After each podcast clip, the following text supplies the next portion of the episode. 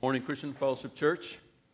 Thank you so much for joining us today. If you're a guest with us, a special thank you to you for finding your way, however you did, to uh, our church. We are walking through the book of Numbers, and as we walk through the book of Numbers, it's like we're on a mountain trek, but that, that trek up the mountain didn't start in Numbers in, in uh, Romans 1. It started in Numbers. It started in every book before that. When you read through uh, commentators, when you read what people have written about Romans 3, where we're going to be today, uh, when you read, when you see how preachers have handled Romans 3, it's not really much of an exaggeration to think of all of Scripture as a mountain. When you get to the New Testament, you get past the tundra, you get into the clearing, you can see a little better in the New Testament. It's not that the Old Testament was bad, it's that the Old Testament was leaning, leading toward this clearer representation of what God is communicating. And then the peak at the top is the book of Romans. And when you finally get to the top of the peak and you find that piece of metal stamped at the top, with the stamp on top of that metal, if you've ever been at a peak, uh, where it gives you how many feet uh, tall the, the mountain peak is, the name of the mountain, that stamp is Romans 3. And as we get into Romans 3 this morning, I think it's important for us to understand how this is relevant to us because Paul is talking about Jews Gentiles and judgment. Jews, Gentiles, and judgment. That's the topic, right? And for many of us, as we read there, we're like, hmm, interesting about the Jews, interesting about the Gentiles. Where are we in all of this? And what I tried to crack open last time, and this is important because we're going to dive into Romans 3, and without this framework, I think it's going to be difficult to really ingest what's going on in Romans 3. The Jews what, what was particular about the Jews was not their ethnicity. What was particular about the Jews was not even their tradition. What was particular about the Jews was that they had insider knowledge. They had the inside scoop, which was the Old Testament. Everybody didn't have the Old Testament. Everybody didn't have access to God's very words. Everybody didn't get to read Psalms in the morning. Everybody didn't get to gather together and hear the book of Ezra read and proclaimed and taught and unpacked right? Attributes of this God that created everything. What is he actually like? What are the specifics? The Jews had that. The Gentiles didn't. The Gentiles only had nature. They had to deduce from nature mountains, trees, birds, design. Somebody up there, out there, has created this that is over us, bigger than us, smarter than us, to whom we're responsible. Somebody who's divine and powerful. This is what we got in Romans 1. So it's not that the Gentiles knew nothing, but they, they were outsiders to specific knowledge about God. The Jews were insiders to specific knowledge about God. Now, today, we've got people who didn't grow up in church. If you said, uh, turn in a Bible to the book of Matthew, they'd be like, What's a Bible? Not where's Matthew? There's still uh, a grand swath of people in this world that are just biblically ignorant or biblically illiterate. They don't know uh, what God has specifically communicated. Then there are other people that are like insiders because they've grown up in it. Your mom and dad sat you at the dinner table and taught you scripture. Uh, you went to Awana or Sunday school, or I think I only got one fellow AG person up in here uh, in terms of background, but Royal Rangers. You didn't go to Boy Scouts, you went to Royal Rangers, and you memorized scripture. You're exposed to scripture in a way where the Boy Scouts aren't. It's insider knowledge, which is a great privilege. And what Paul is doing when he speaks to the inside group, the people that have the knowledge, he tells them, You're no better off for having that knowledge. And they're like, What? What's the point? What's the point then? You might be a parent or a grandparent who raised your kid in the church, and then that kid went off and, and just went off the rails, and you're like, What's the point? What was the point of bringing them up in church? You've been dragging your spouse to church for a decade, and that spouse still hasn't been converted. That spouse still, they, they just acquiesce to coming because they want to save the marriage and you know that church is important to you. And maybe after a decade, you're like, what, what is the point? What is the point of bringing them to church if, if they're still not saved? Those are the kinds of questions that Romans 3 is addressing. We don't want to go, well, I'm not in this whole Jew Gentile debate, so I guess this has nothing to do with me. Oh, it has very much to do with you because Paul's point is Jew and Gentile. However, the differences, uh, however stark the differences between the two groups, insider knowledge, outsider knowledge, they both have the same problem judgment. And so, whatever your background, whether you grew up in church or you didn't grow up in church, whether you have memorized scripture, don't memorize scripture, you know what a Bible is, you don't know what a Bible is, you know if, I, if we say turn to Matthew, you know where that is, you don't know where that is. At the end of the day, there's still judgment. And so the good news is not learn more stuff, because you can learn stuff and still be lost. That's as relevant a sermon as you're ever going to hear in this place. Please turn with me to Romans chapter 3. Romans chapter 3 continues where he left off. Paul didn't originally write it in chapters, it's a letter, and he's just going. Um, and we're going to look at all of chapter 3 today. And I think every preacher that I've ever respected has not gone this quickly through the book. But my concern was if we, if we just dwell on a couple of sentences each week, four years from now, we're still in Romans 4, we lose sense of the argument. I, I want you to track with his argument. And his argument is whether you're an insider to God's specific knowledge or an outsider to God's specific knowledge, judgment is still for you. So we're going to not fly at, you know, 30,000 feet and do Romans in one sermon, but I don't want to land the plane, get out, and the, just one blade of grass at a time either. So we're going to kind of go medium, and we're going to do Romans 3 today, next week, Romans 4. And he starts out this section imagining that he's arguing with somebody okay we do this like when you're when when when after a sports game somebody's being interviewed and they're like you know why did you put that pitcher in at that moment? Why did you like why did you pull the other pitcher was doing really well? Well look look i mean do do i have a habit of p- putting pitchers in? Yes. Um, do i think we always have to ch- switch pitchers no. What is he what is that person doing there? He's imagining someone debating with himself right? He's not crazy. It's a rhetorical uh, way of getting the point across. And Paul does that with five questions at the top of chapter 3. It's not that someone's literally asking him these questions, he's using it as a way to try to get you to the point that he's getting at. The first question is in the first two verses. Take a look. Then, what advantage has the Jew? Or what is the value of circumcision? His first answer is yes, there is an advantage. Verse 2 much in every way. To begin with, the Jews were entrusted with the oracles of God. Let's pause there because that's the first question and answer, okay? And the question is if we're all going to be judged anyway, we just came out of that in chapter 2, whether you had insider knowledge or you didn't, whether you had the Old Testament or you didn't, whether you kept traditions or you didn't, whether you were circumcised or you weren't. In our case, if you're baptized, what if you, you know, were baptized? What if you took communion? And uh, are those things for nothing? He's like, no, no, no, those things aren't for nothing. He's telling the Jew, there's great advantage to that. Now, when he says to begin with, I don't know if you've ever read Romans 3 before. I'm waiting for him to give the rest of the list. You know, first this, and then second, here's a bunch of reasons. But he doesn't. I think the, uh, well, the, the Greek behind to begin with is first. And I don't think Paul means first, second, third. He means of most importance, chiefly. This is the main thing. Why do the Jews have an advantage? Well, there's much advantage in what they have. And the first reason, the primary reason, the big point of it is that they were entrusted with the oracles of God. That's the insider knowledge. That's the difference. They have the oracles of God and the Gentiles don't. You can't say that's not an advantage. That is an advantage. But they weren't all faithful to it. So I'm going to give a little spoiler here and, and tell you what he's implying there is the advantage that they have is a message that points forward to God's way of salvation. The oracles point forward. But if you don't see how they point forward and you only do what they say but not how they point, it's not an advantage.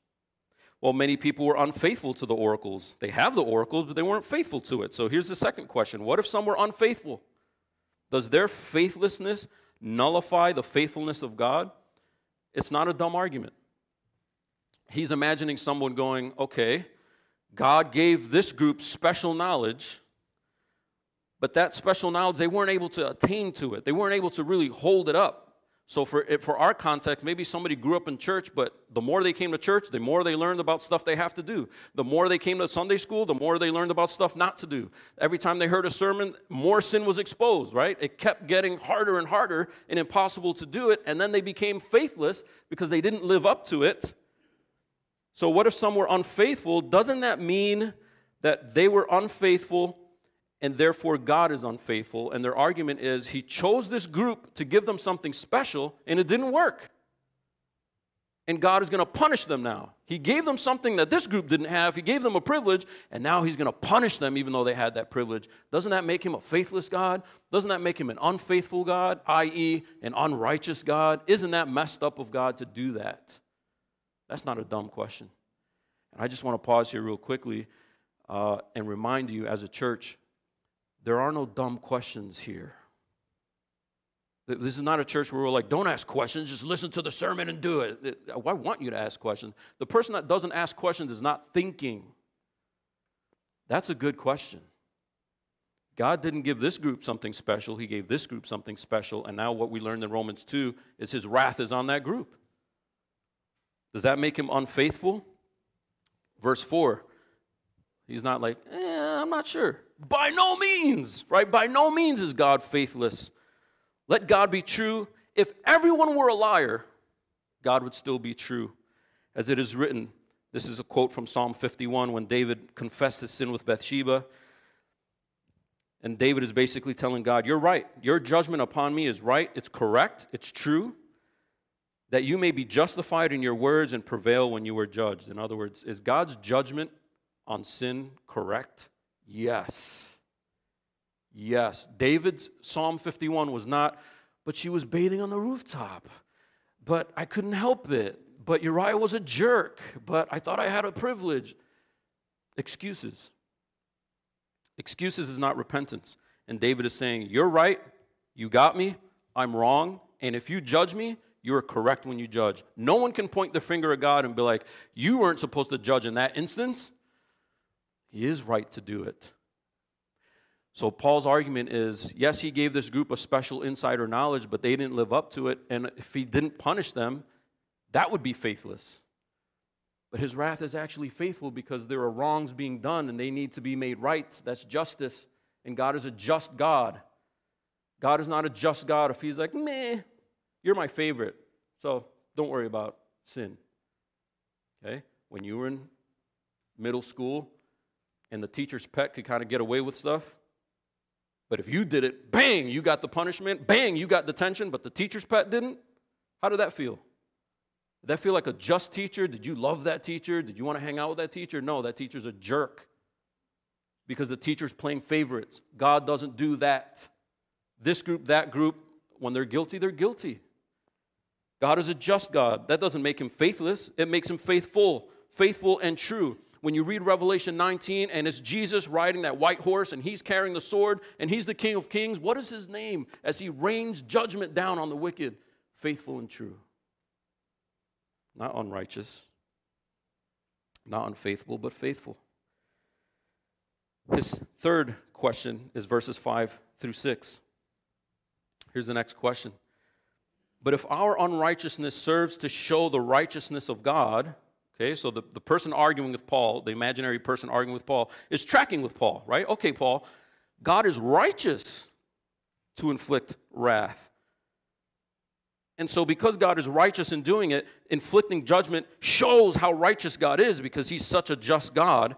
So, if our unrighteousness serves to show the righteousness of God, what shall we say? That God is unrighteous to inflict wrath on us? I speak in a human way.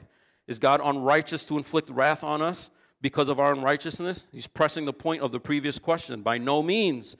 For then, how could God judge the world? In other words, if he doesn't judge this group, he can't judge that group.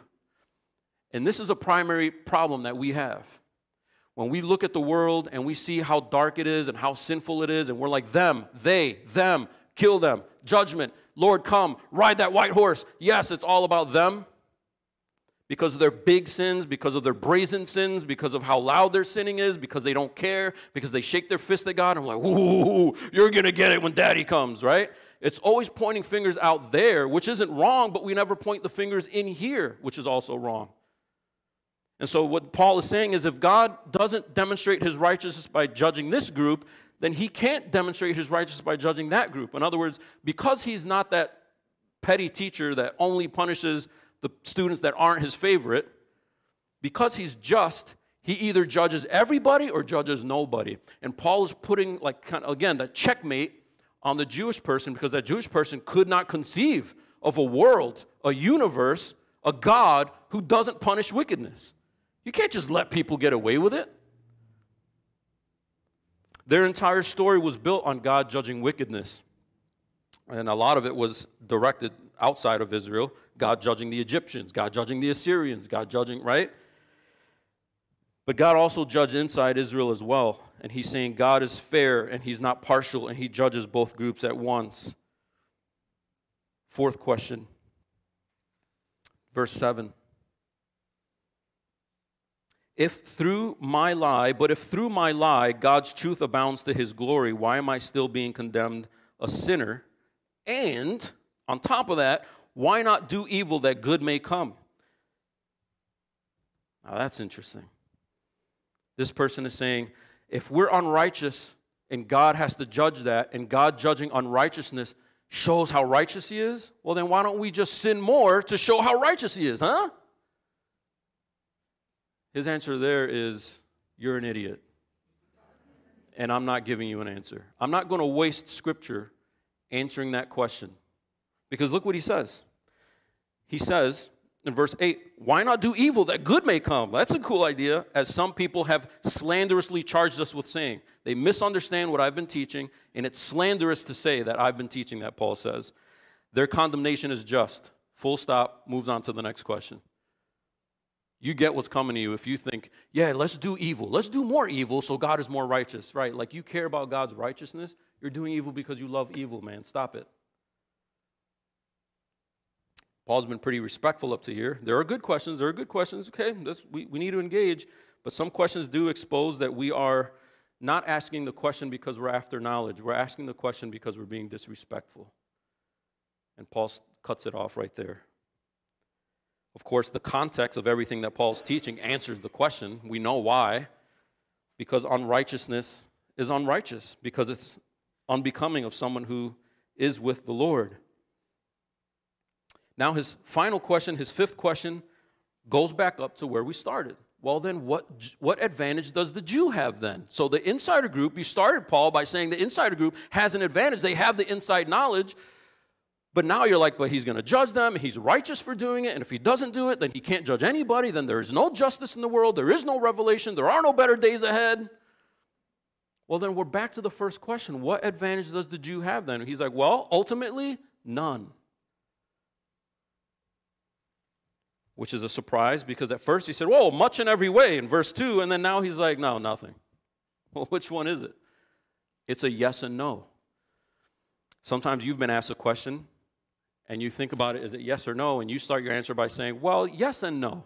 Does that mean you don't have an answer? No, it means this is complicated.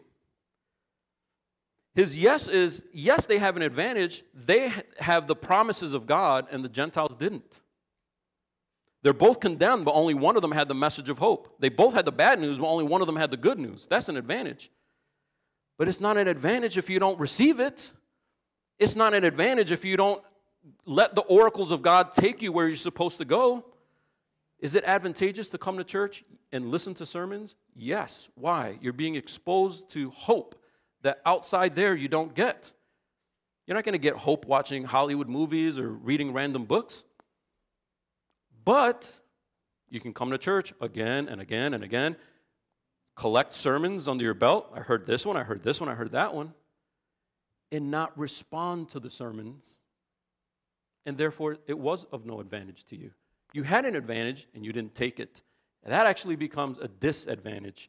Listen to what he says. He says, What then? Are we Jews any better off? No, not at all. For we have already charged that all, both Jews and Greeks, are under sin. So, in other words, you had the out and you didn't take the out, and that's why you're in the same bucket as the Gentiles. At the end of the day, It's not having information, it's not having special revelation that saves you. It's doing what that information told you to do. It's getting to the point where it's telling you to go. Those promises that push forward to Jesus Christ and the good news that we have in Him. If you don't take that, it didn't matter how often you were exposed to truth. And so, if we're tying this together with our own situations, should you praise God that at least your unbelieving spouse still comes to church? Should you praise, should you raise your children in the church, even though a lot of the children that were raised in your family that were raised in the church ended up leaving the church? Should we just be like, well, forget it then? There is no advantage to coming to church. No, there is the advantage. Exposure to the promise is the advantage. But we don't go, well, they grew up in church for all their lives. Why are they behaving that way? I'm so confused. You're confused because you thought bringing them to church was salvation. No. It's exposure to the hope of salvation, but they have to accept it and bear fruit.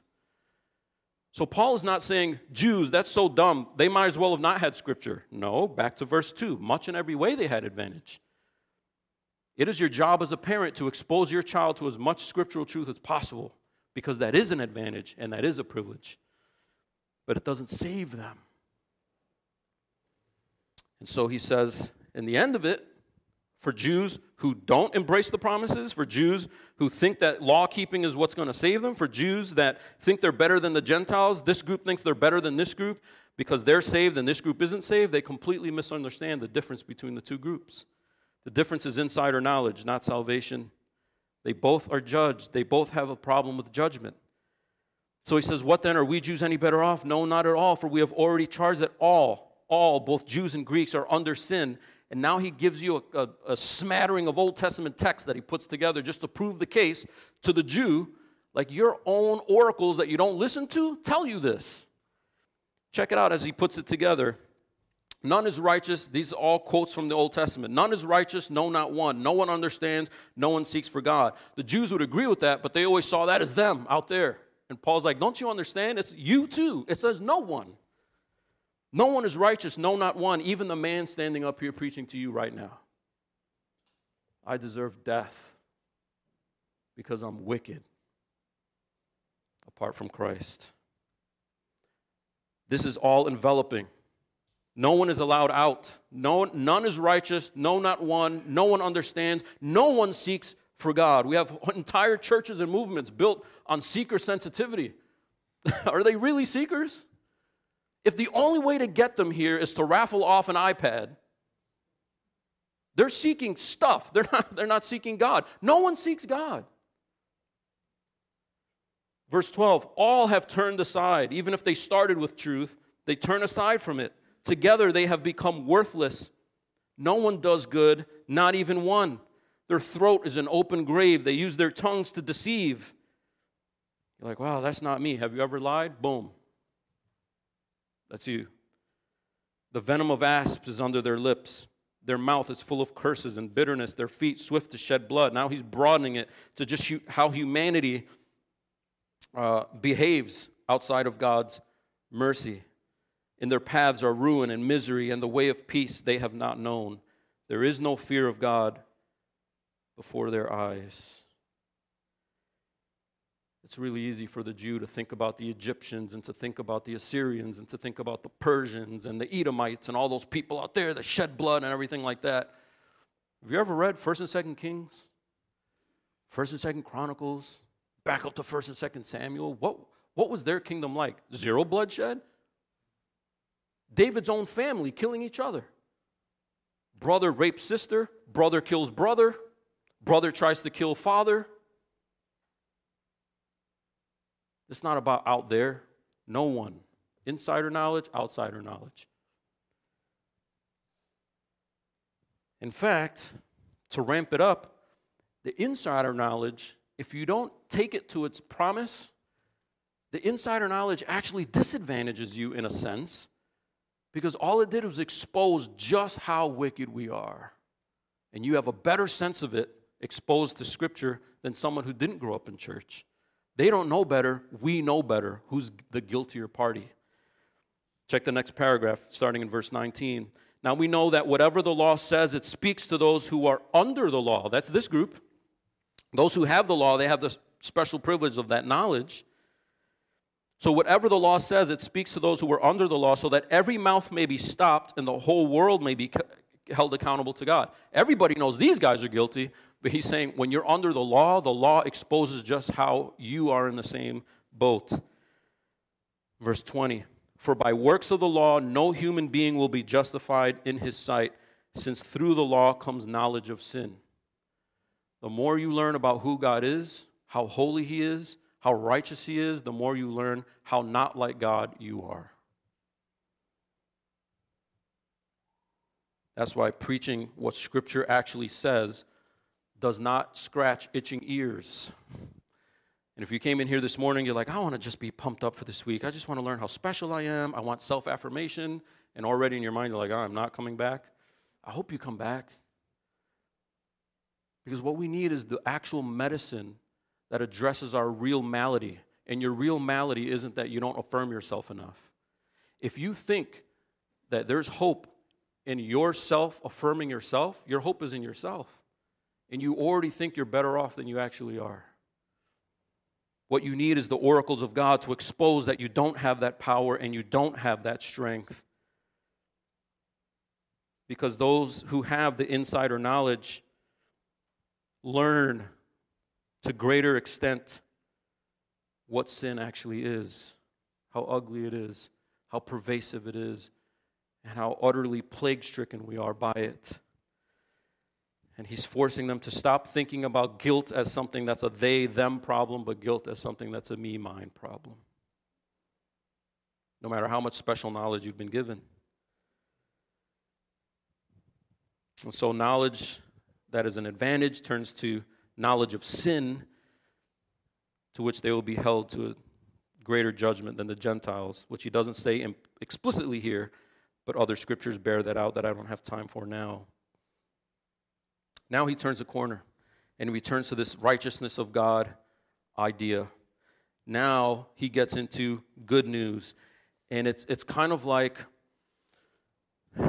it's kind of like uh, that game you used to play when you were kids where you would clasp each other's fingers and bend each other's hands back, and whoever said mercy first loses. Uncle, we used to say mercy some years ago. I don't want to spend too much time, but it is a little humorous. Uh, there's a there's a guy I know who's into you know like Brazilian jiu-jitsu and stuff, and I just kind of off the cuff was like, I'd love to just learn basics. He's like, let's do it. I was like, for real? Like, yeah, I'll bring the mats. So I opened up the church. We actually came here, put the mats downstairs. This is years ago, right? We could put the mats downstairs. You remember we rented the church out to a Korean church. And uh, this Korean pastor, Pastor Lee, was always with the nicest suit and tie, prim and proper, you know. He showed up one day and he sees two dudes wrestling on a mat downstairs. And I'm like, I, we just paused and he's like, What are you doing? He'd never heard of it. We're like, Jiu-jitsu? He's like, what, who, what? I'm like, you know, jiu-jitsu? He's like, no, show me. And he's just standing there. He's like, show me. I'm like, I don't have anything to show you. I don't know anything. It was awkward. Here's, here's the point the guy I was wrestling with, whatever you want to call it, jujitsu, he had technical knowledge. I had none. And I was using brute force to try to submit to, you know, beat him into submission, not with strikes. Uh, a few minutes into it, I realized this guy can't beat me. If I want to put him in a headlock, boom, headlock. If he grabs me, I just, I just peel it off. Five minutes in, 10 minutes in, 15 minutes in, I can't get him to submit. And no matter how hard I pray, I remember one time I had my, I'm like, am I going to kill this dude? Like, give up, man. You know, and I'm just squeezing really hard until I'm just tired and I can't anymore. And then he pins me with a technical move. Now, here's what Paul is doing here. You think because your insider knowledge, you have what it takes to get somewhere, and he's going to go chapter one, chapter two, chapter three to get you to say, I can't do it. He wants you to say mercy because it's not until you realize you don't have the stuff that you're ready for the good news. I wasn't ready to learn jujitsu until I learned that headlocking and pressing him and pushing, you know, it just doesn't work. Then I was ready to start learning some stuff. But then I was so embarrassed we never did it again, and so sadly to say, I still have no technical knowledge. Here comes Paul with the good news. He's beaten us down. He's put us in the corner. He's checkmated us. He's got us to the point where we have completely exhausted ourselves. Insider knowledge, no insider knowledge. You have you, you've deduced who God is from the mountains and nature, or you grew up in a place where you had exposure to the oracles of God. You still lose. Well, then, is there any way to win? Yes. Yes. God steps in. You're not the hero of your story. God is. That's why self affirmation doesn't work, but God affirmation does.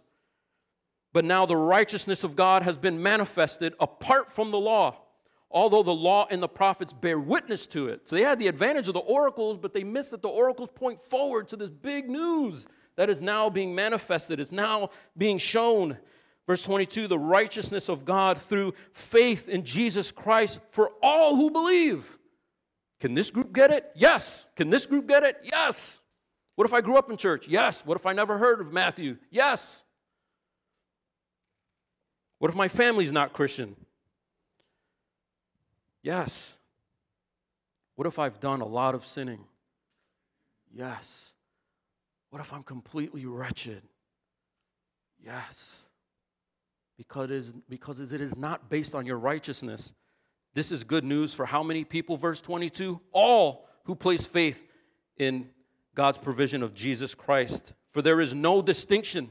Here's where we get the famous verse 23 For all have sinned and fall short of the glory of God. All there is this group and that group. Insider knowledge, outsider. All have fallen short and fall short of, have sinned and fall short of the glory of God and are justified by his grace as a gift. As a gift. If somebody shows up at your doorstep and hands you a gift, and you're like, oh, I'll be right back, I'll get my checkbook, is that disrespectful? Because you're turning it into not a gift. Gift means free, otherwise, it's not a gift. It can't be something that we earned. It can't be something we said, you know, I was strong enough. I had enough musculature. I had enough strength. I had enough power. I couldn't do it. Verse 24, and are justified by his grace as a gift. How? Through the redemption that is in Christ Jesus, whom God put forward as a propitiation by his blood to be received by faith. Propitiation there is a big word that means to satisfy. But the big word is helpful because if you just put satisfy, it sounds like he's emotionally satisfied, like he's emotionally gratified by either spilling the blood of the guilty people or spilling the blood of his son Jesus Christ. I'm just bloodlust. And that's not, that's not it. If you look up actually the word satisfy in Webster's dictionary, there's three definitions at least. Last I checked, the first two definitions have nothing to do with emotion or what makes you happy. It has to do with contractual ob- obligation, satisfying a debt, satisfying a contract. There's something outstanding that needs to get fixed. There's something broken that needs to be made right. There's an injustice that needs to be made right. And so God put forward as a propitiation, a satisfaction for that wrath, the blood of his own son, Jesus Christ. And we receive that by faith. You believe it. You don't just believe that it's historically true, you believe that this transaction is effective for your life so that you can receive salvation this was to show God's righteousness because in his divine forbearance, he passed over former sins. It was to show his righteousness at the present time, now, so that he might be just and the justifier of the one who has faith in Jesus. Quickly, how did he pass over former sins? It doesn't mean in the past, in the Old Testament, he was like, eh, sin, no big deal. And then now, now he's like, psych, I'm serious about sin. That's not true. You read the Old Testament, you find that out pretty quickly. God was always very serious about sin. So, in what sense did he pass over them? In his forbearance. In the sense that none of those animals that were sacrificed ever propitiated a thing. It didn't. What they did was they served as a picture of what would propitiate God's wrath.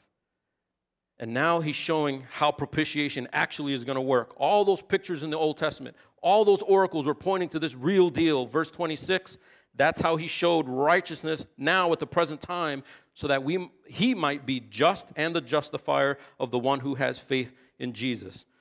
The word just there reflects back on all the previous chapter 3 and chapter 2. God is just to judge. He's just in doing it. And you're like, "Oh man, I guess I guess I'm in trouble."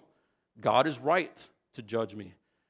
Now you get the good news that God is the justifier who makes you just so you can escape judgment. Right when you're thinking, is there no way to be justified if the law doesn't work? If not having the law doesn't work and having the law doesn't work, what works? There's only one way for you to be justified. Paul is not arguing, don't worry about justification because justification is impossible. He's telling you justification is impossible for you, but it's possible with God. And God does it in a very particular way. He does it through the propitiation by Jesus' blood, so that when we receive that propitiation by faith, we escape the wrath that we should have upon us. Well, then finally, final paragraph starting in verse 27. Here's another question, actually, kind of picking up on that question and answer that he started out with then what becomes of our boasting? Can this group boast that they grew up in the synagogue? Can any of us boast that we grew up in church, boast that we knew scripture, boast that we had things memorized before we encountered Christ? No, it's excluded. Can we boast that we kept the law? Can we boast that we did good things? No, it's excluded. And he says, By what kind of law? By a law of works? No, but by the law of faith. For we hold that one is justified. Any person that's justified is justified how? By faith apart from works of the law. You're like, but last week you said works are important.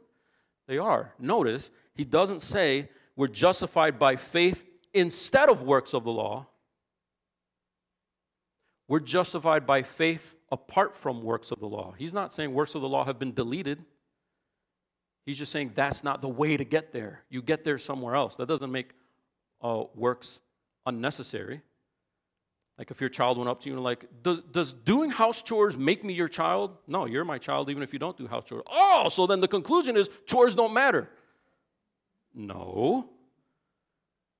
By virtue of being a child, you are responsible for the house that is your inheritance. And so, by virtue of being in, you have certain responsibilities but you're not in because of those responsibilities. So Paul's not saying, forget the law. No, the law is important, you need to know that the law is not how you got in. How did you get in? The end of verse 25 or the end of verse 27, you got in by faith, the law of faith. For we hold that one is justified by faith apart from works of the law. Or is God the God of Jews only? Is he not the God of Gentiles also? In other words, that's the only way he can include this group. If it had to be only through the law, only this group can get in. How, how can this group get in? It's through faith, yes, of the Gentiles also. Verse 30 since God is one. In other words, these aren't separate groups, they're one group together. God is one who will justify the circumcised by faith and the uncircumcised through faith. Do we then overthrow the law by this faith? No, by no means. On the contrary, we uphold the law. Do we overthrow the law? No, we uphold it honestly, this, this confuses everybody. I'm talking scholars, academics, people who write commentaries, whole groups, whole denominations. They're just like, this is, this is a big point of confusion. Because in our mind, if law matters, then we have to be able to gain God somehow through doing stuff. But then this other group over here is like, no, no, no, law is not how you do it. And so they end up going, law doesn't matter. It's just grace. It's not just grace. Grace produces something in us. Grace changes us so that we now uphold the law. If we go, oh, I've been changed by God, let me overthrow the law, I don't care about the law that God has said, then you haven't really been changed. All you're going to do is keep an outward version of what God says to do, just like the Jews who were circumcised physically, but not spiritually. And he's like, it doesn't matter. You can be someone who doesn't have the outward sign, but your inside, inward reality is there, the faith that you have. That's what circumcision was about the entire time, pointing forward. Again, pointing forward to this good news in Jesus Christ. So we don't want to say, God is just and the justifier Because once He makes us right, we don't any longer care about what God says do and don't do. God is not about do's and don'ts. That's a mean version of God. We serve a God of grace who doesn't care about do's and don'ts. He just wants you to be you. That is a very skewed version of God. And it's not the gospel. The gospel is God is very much concerned with good works. He's so concerned with good works that He's going to judge us for not doing them. Then realizing none of us can do them. The pastor can't, the elders can't, the deacons can't, the greeters can't. None of us in this room can do it. Right. Well, then what hope is there? Not hope for God to go, you know what? You know what the solution is? Who cares about rules? I was wrong before. No, I care about rules. You can't keep the rules. Therefore, I'm going to bring the rule keeper, the one who puts on flesh to fulfill the role that we couldn't fill, to do it in ways that we could never do it. And then take the wrath that is due the person who couldn't do it and put that wrath on the person who does do it. Substitution. But it doesn't end there. Because once by faith you've received that redemption, you've received by faith that propitiation is made for you, now go uphold the law. Go read the Old Testament and learn how the Old Testament talks to you about God's character, who God is, what He's like, and that He cares about people. All those rules you read in the Old Testament, you're like, I don't get how this is relevant. Well, dig a little harder because it is relevant. I'll give you one brief example because we're, we're coming up on time here and all the Bears fans are going to get mad at me. Uh, that's not true of this church. I don't know why I said that. Um, remember in the Old Testament, it's like, hey, man, if you've got a roof and you've got people that hang out on that roof and you, you watch your baseball games on that roof and you do grill barbecue on that roof, and you don't have a fence around that roof, a parapet, and somebody falls off your roof, you're in trouble. We're not supposed to go, parapet, I don't even know what that is. Must have been a Jew thing.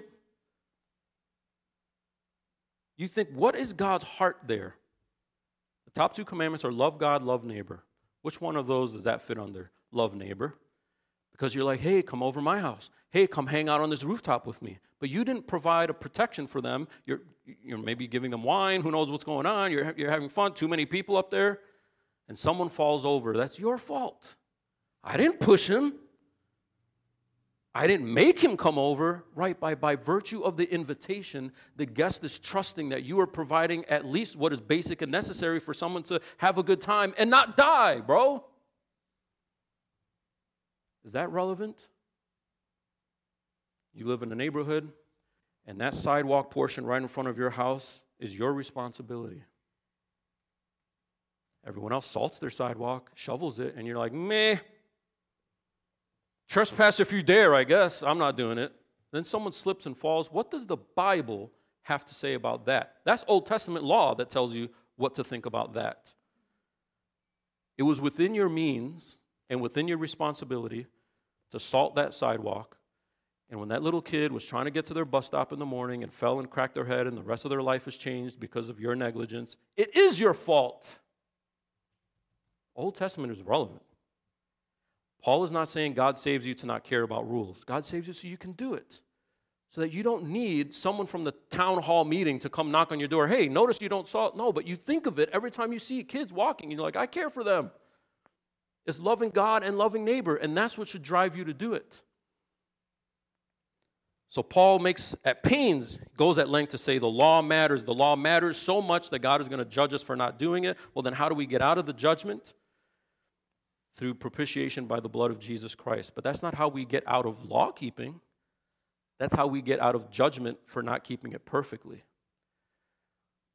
As we continue to press through Romans, we're going to see how God uses His grace and His mercy to transform us, to renew our minds, to make us more and more conform to the image of Christ. That's why we come to church. That's why we go to CFC courses. That's why we go to growth groups. That's why we spend time devotionally in the Bible not to try to earn God's love, but to live it out.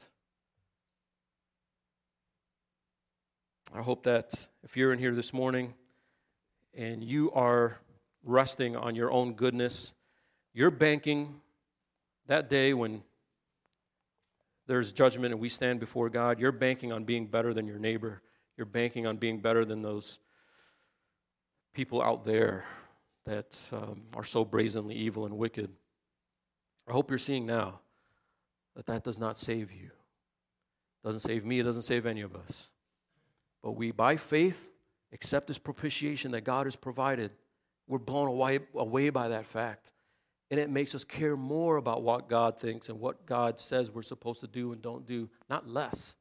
We grow up into this upholding of the law because it's God's words, it's God's truth, and it's beautiful even if we don't understand it at first. The parapet around the house, let's unpack it a little bit and we'll see how it's God revealing his heart to us to live lives in a way that image Christ's Son to a world that still doesn't have the good news.